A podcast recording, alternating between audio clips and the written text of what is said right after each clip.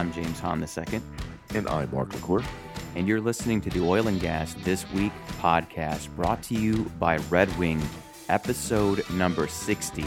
This is the show for busy oil pros who want to quickly keep their finger on the pulse of the industry. As I said, episode 60. Last week was your turn to be sick, Mark, and this week is mine. Yeah, sucks, doesn't it? I mean, it's no other way around. It just sucks. Yeah, it, it does. But the show must go on, and we don't have time to talk about all that because we got a lot of things. Well, first of all, outside of me being sick, it's been a very rough, rough week in Houston. We had tornadoes touching down. We've lost, I don't know, at least four or five people last time I saw. So we definitely have to send prayers out for everyone in Houston because it's been it's been bad. Yeah, it's um you know, I've lived here for 12 years, and this is probably the worst flooding I've seen, including the hurricanes. So the flooding's bad.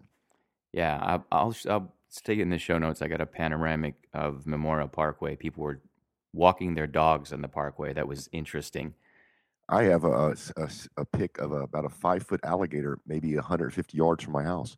The floodwaters, my house is fine, but the floodwaters have pushed into our neighborhood and pushed some of these alligators out of their natural habitat. And, and, and it's bizarre to see a live alligator, you know, sleeping, you know, three feet away from a sidewalk where people walk. Oh, man. Yeah. All right. So we'll get all those in the show notes at triberocket.com forward slash TW60.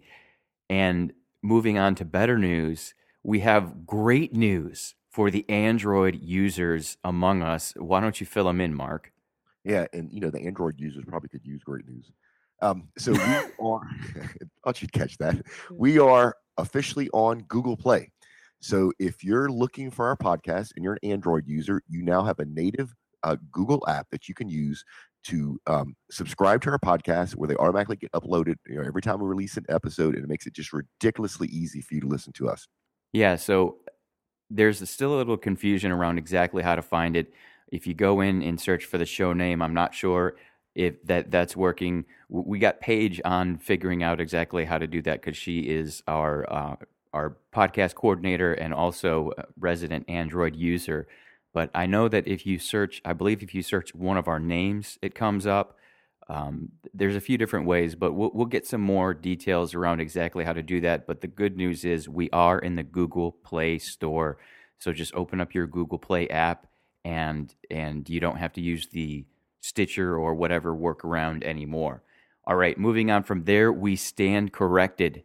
This has become a regular part of the show. Last week, Mark, as we said, was running a fever. He had chills and all of that, and he made the mistake of mentioning the Washington Times being left leaning. And oh, there was there was a, quite a few of you that jumped out jumped on the opportunity to let us know that was not the case, Mark.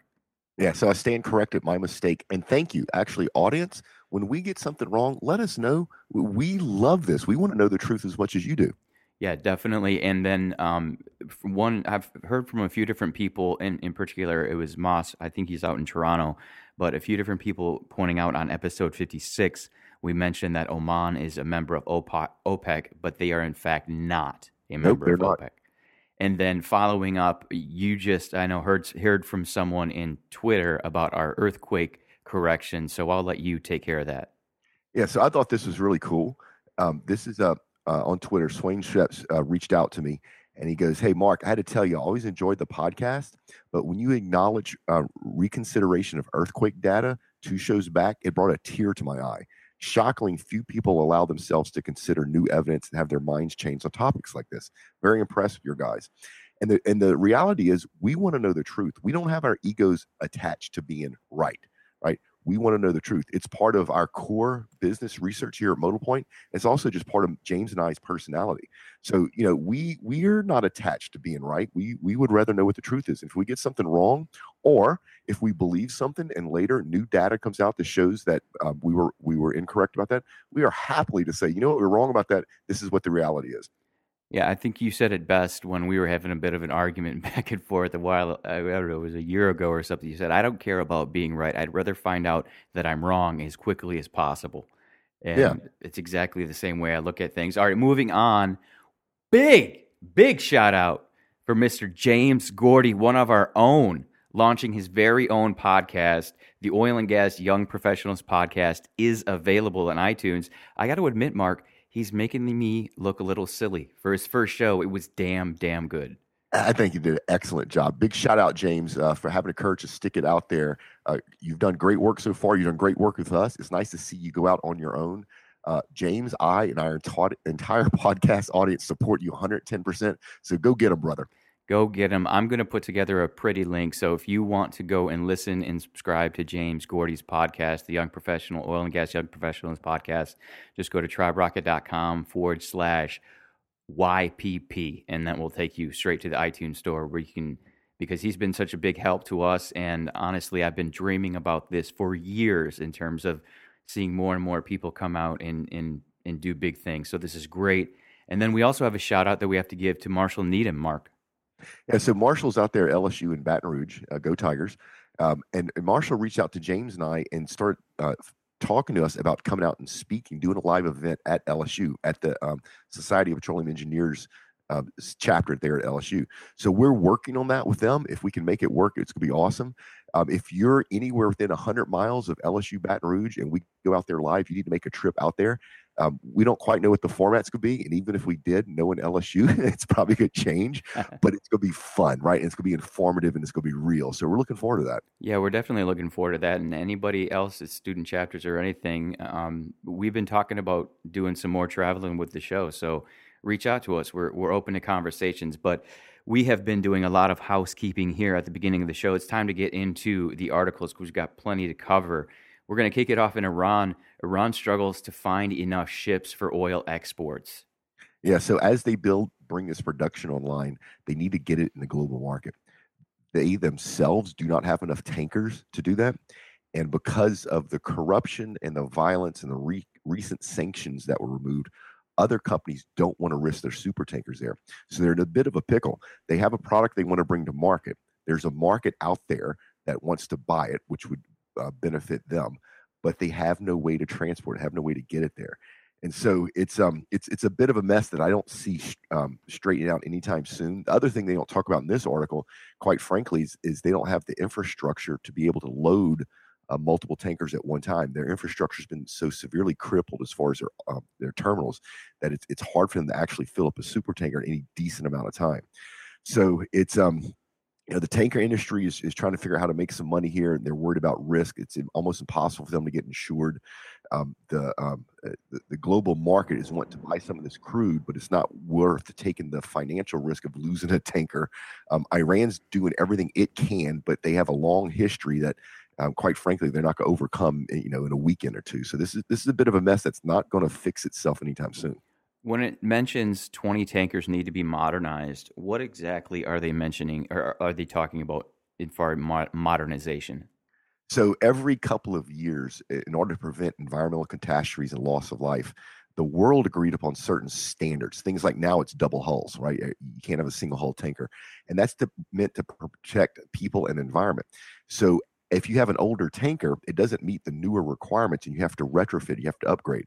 Unfortunately, to do that to a super tanker is somewhat expensive and you have to have dry docks, which means that you have to have cash and you either have to own a dry dock or go rent a dry dock somewhere else in the world to do that retrofitting. And and and quite frankly, right now, Iran doesn't have the money to retrofit their older tankers. So their older tankers are just sitting there. And then nobody wants to invest money. So if that was the same problem here in Europe or the US, somebody would look at that as an investment potential. It's like, okay, I'll invest $100 million knowing that once this tanker's modernized, I'll get back $120 million. Nobody's going to take that chance in Iran right now. So they have tankers that need to be upgraded that, that aren't going to happen, aren't going to happen in, in, anytime soon, at least. That's really bizarre to hear you mention dry dock because here's Iran. They're, they don't have that availability, and yet we're going to be going and looking at it a rig in dry dock. yeah, so Iran had it. It's all been destroyed by war. All that infrastructure's been uh, destroyed by war. That's you know we've talked about this multiple times. Everybody's worried about all this production coming online. I've been saying it can't. They don't have the infrastructure to move it. That oil is in the ground, yes, but to get it from in the ground to the European market or the Asian market or whatever is is a struggle right now. It will be for a while. All right, let's move on. Grand oil bargain is victim of Saudi Arabia's Iran fixation. This has been creating a lot of doom and gloom headlines all around the interwebs. So just catch us up on this meeting that happened and no deal and so forth. Yeah, so this was this was OPEC getting together to implement production freezes, not cut production. The the public has this so misconstrued. So they were going to try to agree to not do produce more oil in the global market, right? Just put freeze in place. And of course, the reason they want to do that is to drive prices up because they're hurting as as much in some ways, long term wise, even more than other countries from this low crude price environment. So part of them being able to make this decision, Iran is a member of OPEC, and Saudi Arabia insisted that Iran participated in this, and Iran said no. It's like we have a war torn country. We need we've had sanctions just lifted. We need to make money. We're not agreeing to any um, um, production fixes. So the deal fell through. I didn't expect this to come through. Um, I would have actually been surprised if it would have. If it would have, you would have seen the price of crude jump ten dollars just on perception overnight. Um, but but you know like I, you know once again I didn't expect this to happen. That that whole Iran Saudi Arabia thing is is a mess and it will continue to be a mess. Um, Saudi Arabia is wielding uh, global crude prices as a weapon against its enemies, which uh, Iran is one of them. Um, Iran's in a position where they need to make some money to start rebuilding their infrastructure for their people. So um, that that's a political quagmire that's not going away anytime soon. All right, let's move over to Seeking Alpha, talking about doom and gloom. OPEC's failure means oil is headed back below 30. Give us the reality. So the reality is, it may once again, on a perception point of view, it may actually dip below 30. It may get down to $29 or something. It's going to be a short term thing.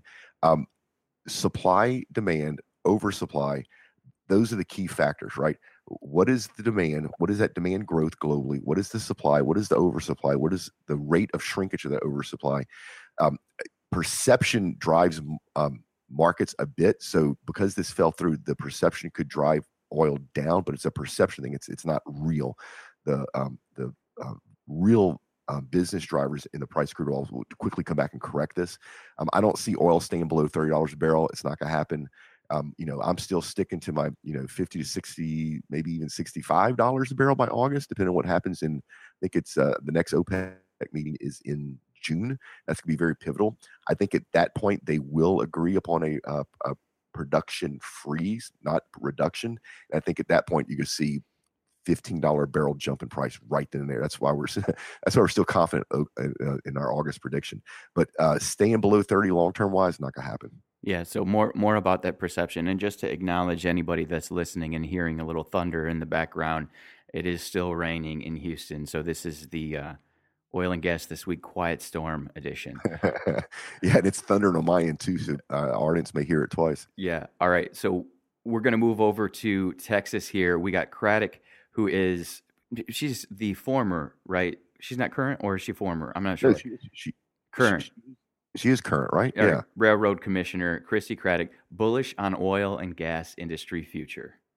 Yeah, it's because she's the Railroad Commissioner of Texas. Um, Pete, if she was Railroad Commissioner of California, she wouldn't be so right. And if if people don't know, in Texas, the oil and gas industry is regulated by a railroad commission. There's a long history, um, uh, long history of that, but it makes makes perfect sense. Trust me. I know from the outside it doesn't sound like it makes sense, but it makes total sense. So she's uh, um, Chrissy's basically was a keynote speaker at the uh, Texas Alliance of Energy Producers um, in, in, Wichita Falls, Kansas, and she says that Texas could continue to lead the U.S. in oil and gas production. Um, that we're continue to make money, that we're continue to drive efficiency into the field, we're continue to drive um, environmental improvements, and then as long as the federal government basically leaves us alone, we got this. Yeah, we definitely got this. When you talk about the federal government leaving us alone, that's probably going to happen because we're in the end of a lame duck presidency, or is there chances that some things could get pushed through at the end? N- nothing material is going to happen. The problem is that no matter what political side you look at, nobody really supports the oil and gas industry. One political side tries to hurt us. The other political side just talks about they don't really do anything. So we got to be real careful. Of things like um, the regulation of frac water, right, and fluids and all that sort of stuff. That needs to be regulated at the state level because the way the issues you have in North Dakota are different than the issues you have in Utah. I mean, in um, Ohio, which are different than the issues that you have in Texas. So each state needs to regulate that. And from a um, from a um, um, you know federal point of view, our Constitution says that the states are supposed to regulate stuff like that. If the federal government steps in, they can't run a government, much less come up with the different ways to best manage frac water in different states based on different geology and different infrastructure. So uh, that's my fears. We have some federal regulations step in and, and, try to regulate something they just know nothing about. Let the states handle it; they're best at it. As long as the states handle it, we're we're we're fine. So that's that's the fears that the federal government. You know, the same thing happened when the BP Macondo disaster happened, right? The federal government stepped in and said, "Okay, we're going to fix this," and the oil and gas industry went, bull. you can't. You don't know anything about deep water. You you you can't run a freaking windmill effectively. So the industry as a whole stepped in came up with something called the API Recommended Practice 75, which we then gave to the government, and they took it per verbatim and turned it into SEMS law. So thankfully, you know the engineers and the geologists that understood how to keep a Macondo disaster happening again was able to get together, put together some rules and regulations, and the federal government adopted it. But if you know if you let the federal government start writing stuff, it, it's it, it's just it's going to be a mess. And and right now I see no signs of that happening, so we should be good. All right, so we're gonna flip over to the Seeking Alpha people once again, and they are bullish in this article. I should say this this guy bullish. Natural gas shoots up as energy sector becomes increasingly bullish. What's going on in the natural natural gas side of things? Yeah, so natural gas has had been a low price environment forever, and quite honestly, it, it's not ever going to get back to six dollars per billion cubic foot like it was six or seven dollars, but it is starting to go up, right? So um, that it, that increase of almost eight percent um, um, just a few days ago um, is real. It's not a market trend. I mean, it's not a, perception thing. It's a, it's a real uh, market trend. What's happening is the U.S. is uh, switching from coal to natural gas in their electrical generation plants. That's a long term, um, relatively high volume need for natural gas, right? Because people need electricity 24 7.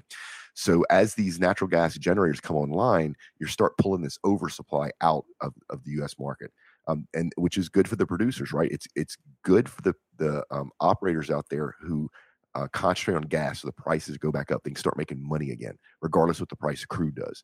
So yeah, this Seeking Alpha story, I buy right into it. The math makes perfect sense. Um, it's factual. So we're gonna see now. It's they mentioned around here that natural gas may be headed may be in a bull market. I'm not. It's not a bull market. It's not that strong. It's just on the upswing, um, and which is good. It's still our electrical generation cost. You know, for a consumer from you and I, James, is still going to be cheaper than it was before when we we're uh, using coal, and then it's automatically 60% cleaner for the environment. So this is just a win-win, win-win, win-win type of situation.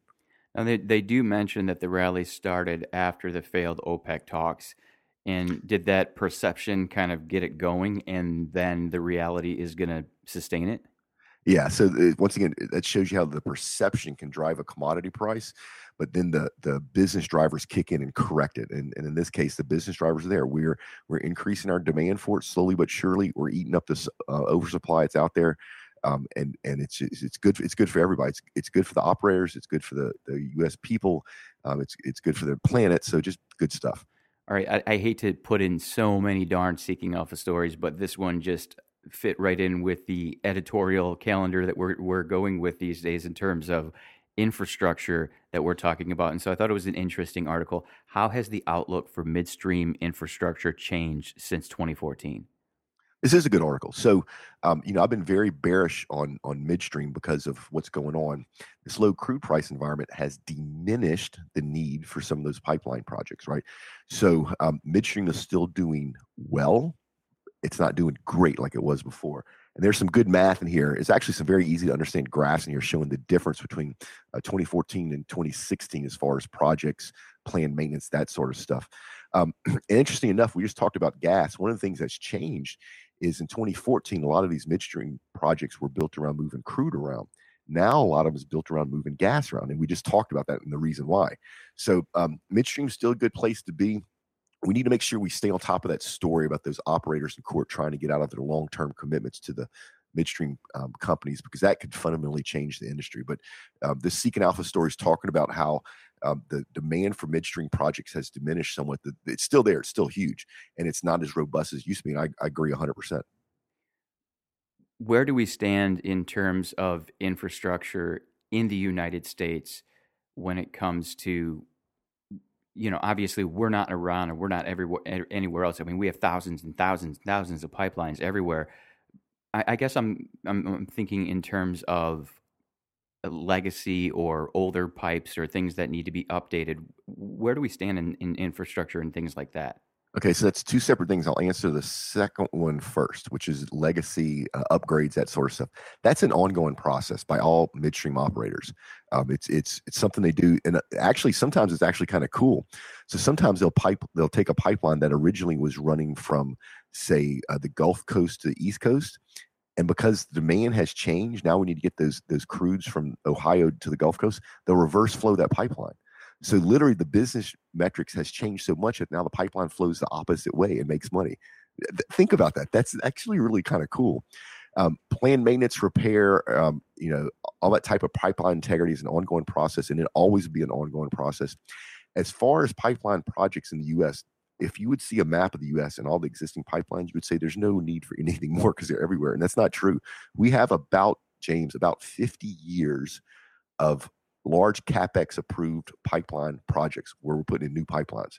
So um, the, the the the growth in the actual infrastructure is going for at least the next 50 years. Um, you know, we'll see in 50 years now, if you and I are still doing the show, we'll, we'll then see what's going on at that point. so, so if you're working midstream, you got a little job security there. Yeah, of course. All right. So, uh, more around infrastructure, could a pipeline solve uh, Uinta Basin basin's oil revenue woes out in Salt Lake City, the Salt Lake Tribune. Yeah, so so this is a good example of how the infrastructure is not in place to move a special crude around. So uh, this is actually Utah's crudes, and Utah's crudes have a, have a lot of um, damn it, what's it called? Um, paraffin in it, which is wax, right? And so when that oil gets below a certain temperature, around 110 or so degrees, that paraffin starts to turn into wax and it seals up pipes and pumps can't work and you can't open valves and all that sort of stuff. So you need to keep that that the temperature of oil above that degree, that paraffin is actually extremely valuable, right? There's refineries out there that want it. So right now, all of this crude is being moved by trucks, which you and I and our audience knows is very inefficient. And so this is a um, this is an article uh, um, that's uh, was keynoted by the uh, rural planning group showing that if we would they would build a pipeline that would able to heat that oil that they could move it to m- many more markets and make much more money and actually revitalize the profitability of this field. And they're, they're absolutely dead on right. The cool thing is in 2016 the ability to build that pipeline that can keep that oil heated is easy. We've been doing it for years and years and years and years. So if if they can pull together the money um, to actually get this thing done. It will revitalize that field, which then, if you think about it, creates jobs, right? Throws taxes in a local municipality. So it's it's kind of a win-win for everybody. Um, let's see if they can pull it off. Where would that pipeline connect into? They would be trying to get it down here to the Gulf Coast then? Um, they're they're going to get it to the Gulf Coast and also to the West Coast. Uh, there are refineries on the West Coast, even though we don't talk about them a bunch. Um, and so um, those refineries have an appetite for that that paraffin heavy crude. Um, and we actually have some here in the Gulf Coast as well. And the interesting thing is, is they don't actually have to build a, a, a heated pipeline to the Gulf Coast. If they could build a heat up pipeline uh, to the very top of Oklahoma, there's existing companies that have pipelines that can handle that hot oil that they would just tap into and they would just move it move it for them. So it's it's really not like this huge project. It's it's kind of you know I'm not gonna say it's an easy project, but it's not a it's it's a mid sized project. Would be not not would be not that hard to pull off successfully. It's interesting. It mentions Utah accounts for just 1.2 1.27% of U.S. oil production, yet it offers some of the lightest and lowest sulfur crudes. Yeah, and there's some refineries in the U.S. that that covet that, right? That's their holy grail. And so um, the market is there for them. They have the production ability. Now, can they put the infrastructure in place to get it to market effectively and efficiently? All right, so moving from infrastructure projects over to M&A, energy M&A stalls as buyers see little they want. Yeah, and, and we've talked about this before. The perfect storm was a couple years ago. It didn't happen, and now it's um you know I, I, I wouldn't want to invest money that's uh, in a company that's debt heavy. I wouldn't want to invest money whose financial model was built at eighty dollars a barrel. Um, those companies are going to get um, are going to go bankrupt. We have some um, a, a, bunch of equity being pumped into debt equity to actually own these companies. So the companies now, instead of selling assets, are actually selling uh, uh, equity, which means ownership to these debt equity companies. So the the machine is starting to churn, and the machine is new. I've never there's never been a debt equity market oil and gas in North America during a downturn except for this one.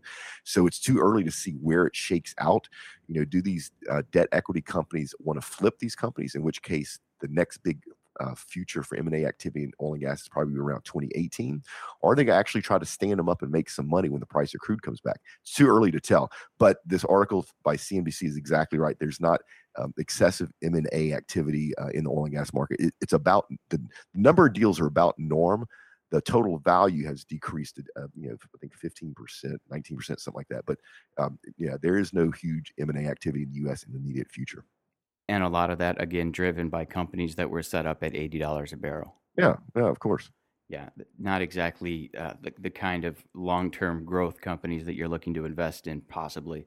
Yeah, well, what it was was, was Wall Street, right? It's people saw a, an ability to make a good return on their money. So people that did not know, know oil and gas invest in these companies, and that's just not a good combination.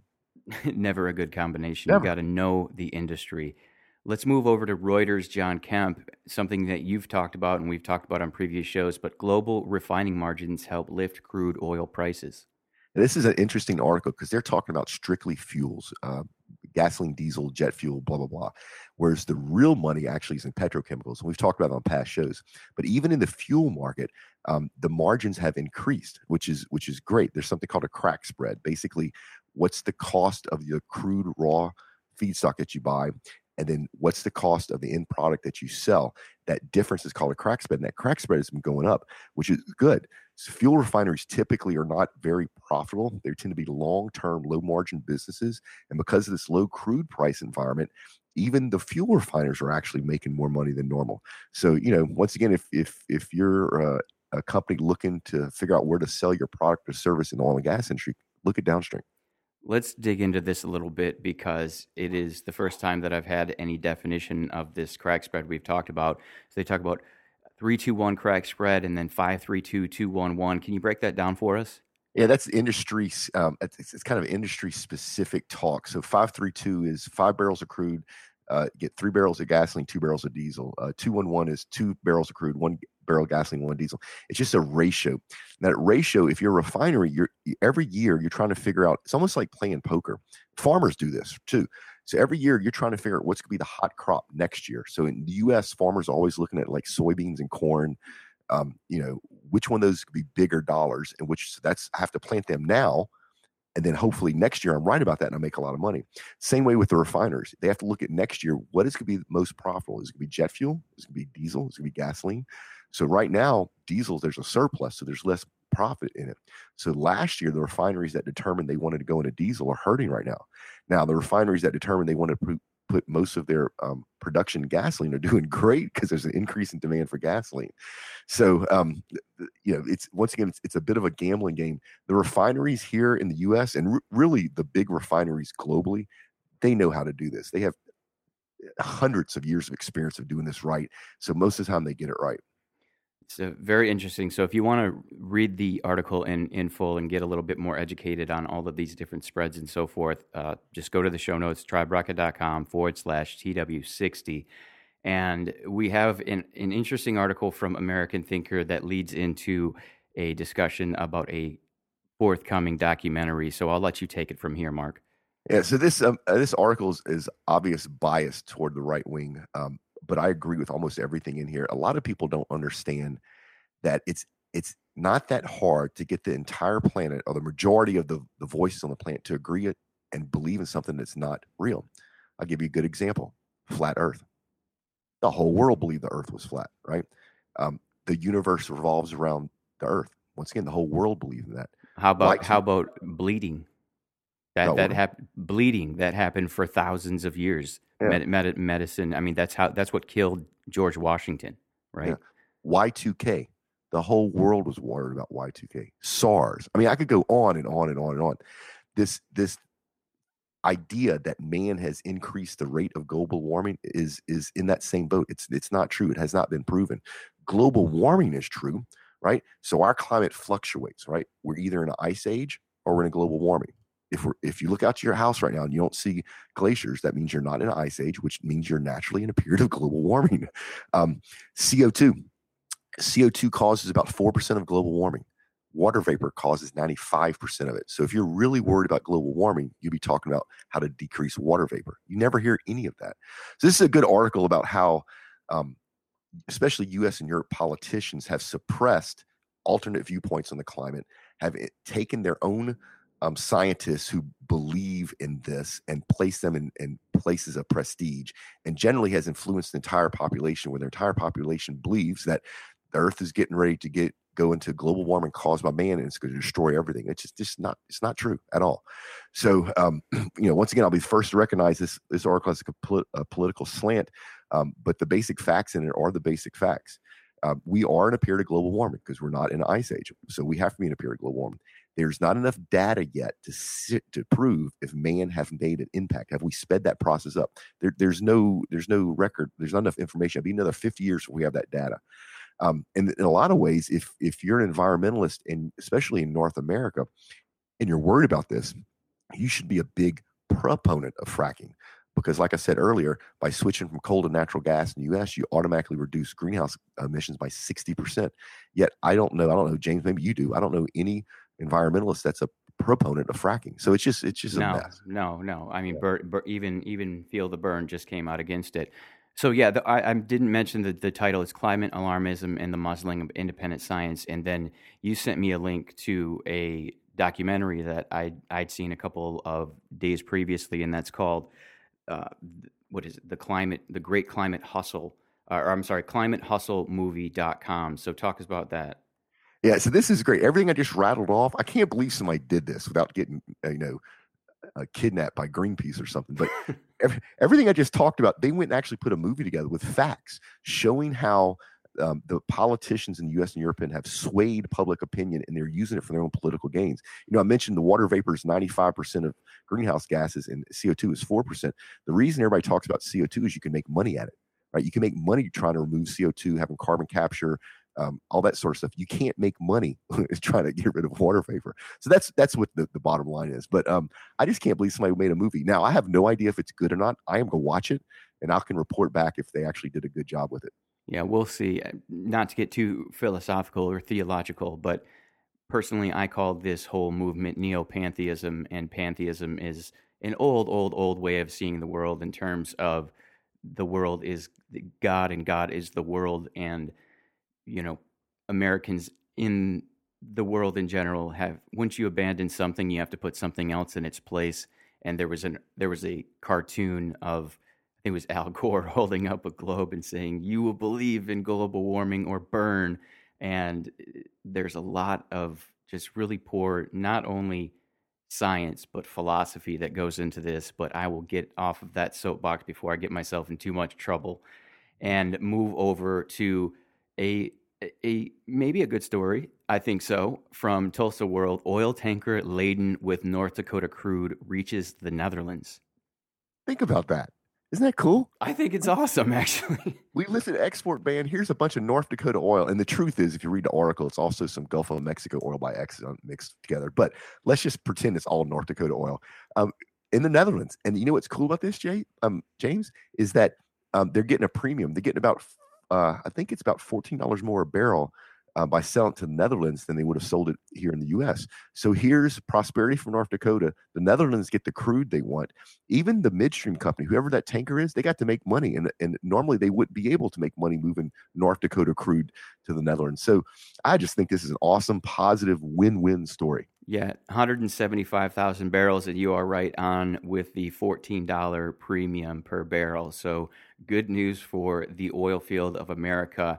One thing I did forget to mention while we were going through, we were talking bullish and bearish and everything, and we were talking about oil field costs. We have to give a shout out to our sponsor, Intech. They put together a white paper just for you, and I'll let Mark talk about it. Yes, that's a great segue, right? Bullish. If you need to decrease your uh, uh, uh, field operations out there, you need to look at this white paper. So Intech's a pro at this. They're also um, um, been doing it for a very long time. And if your field operations could use a cost reduction to help you in this low crude price market. Check out this this white paper. They put this together just for our audience. It's a quick read, but it shows how their process automation not only can decrease costs, but also decrease downtime, making sure you stay up as long as possible. And right now, that would just be uh, you know perfect for your business. So take a second, download the pipe, white paper, read it. You'll be glad you did. intechww.com forward slash podcast. We do have our onion of the week we will see, drum roll, if we get a chuckle from Mark. Jim, Guy at Gym has precious little diary to keep track of all of his exercises. That's a no chuckle. That's a no chuckle. Well, I know that sometimes you've joked with me before I get on the mic. You're like, you're that guy who needs to, you know, have however much, you know, pumped up for his reps. And so, anyway, moving on from there, no chuckle from Mark. We do have a winner, though, Mark LaCour. Who is our winner this week for the Red Wing Offshore Bag? A big congratulations to, drum roll in your head, Cody Corso.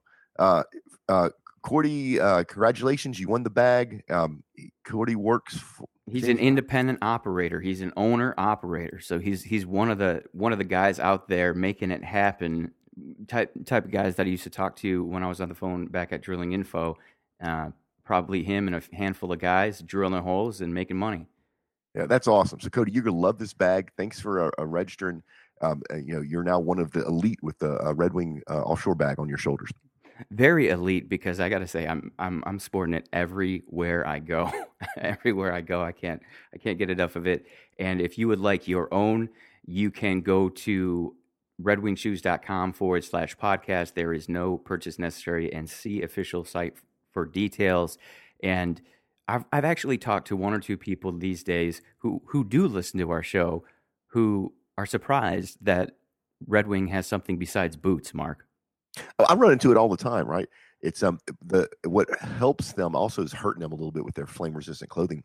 They've they're known for their boots in the oil and gas industry for for over hundred years. I mean, I have a pair. Everybody I know has a pair, um, and so that's what people think of them. But Red Wing is so much more than that.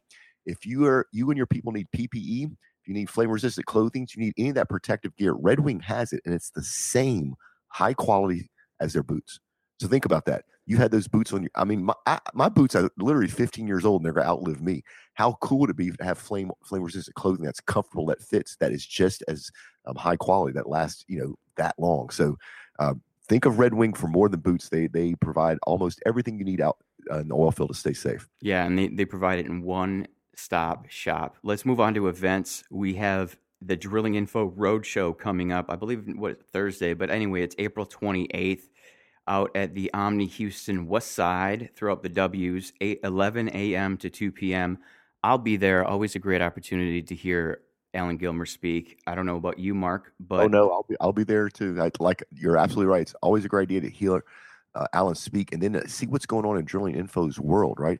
So if um, you know if if you're out there and if you're a service company or an operator and and you touch that upstream part of the house, you probably want to go to this. You probably want to know what's coming, and you know Allen tells it like it is.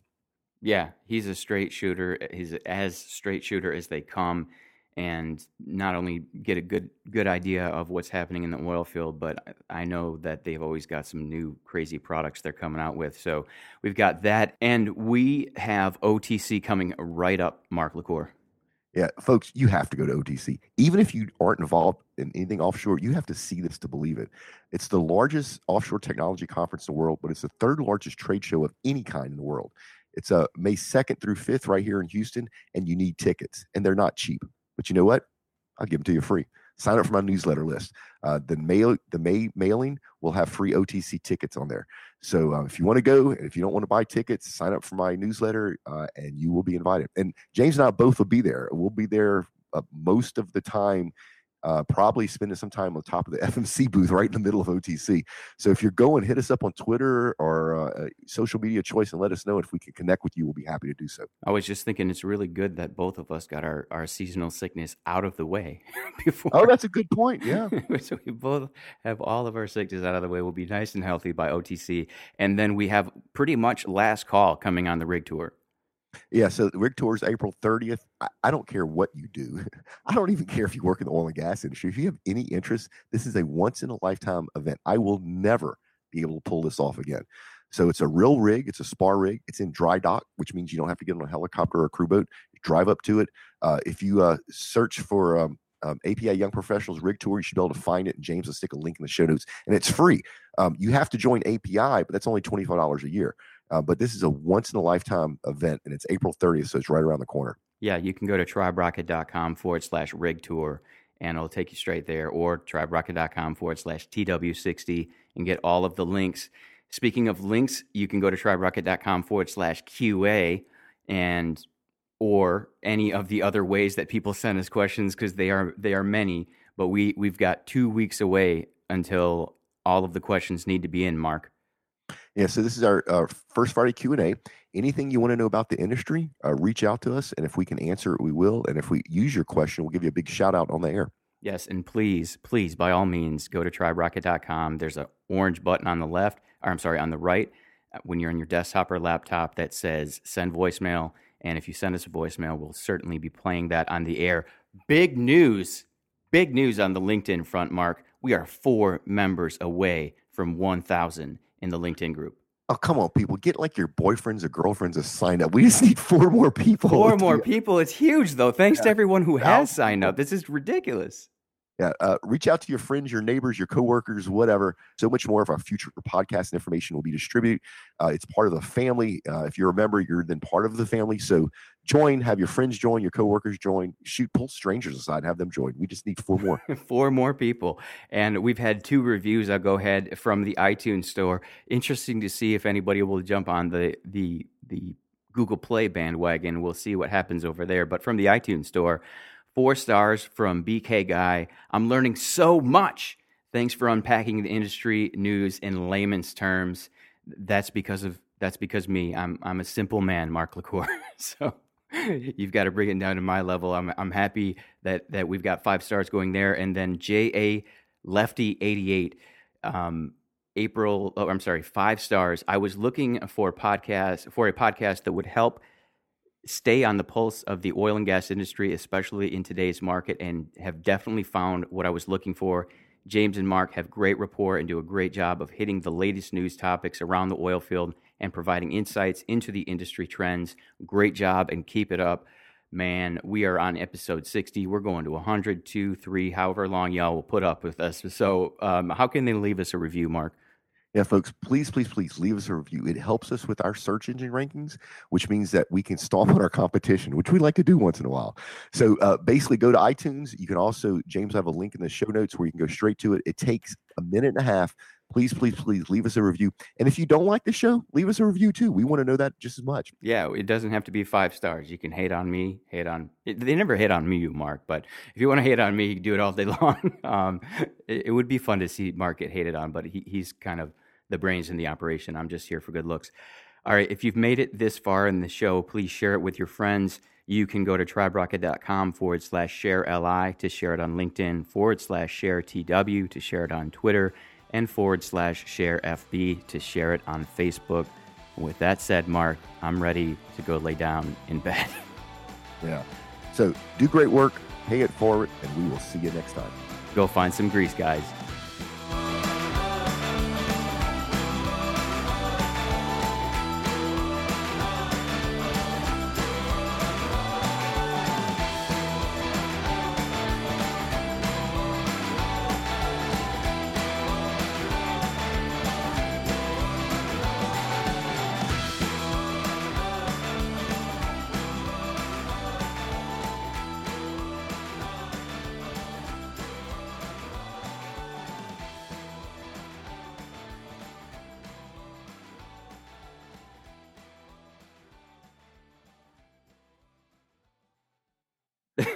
Let's do it again. Let's do it again. Let's do it again. Yeah, yeah, yeah. So 35, 41. Okay.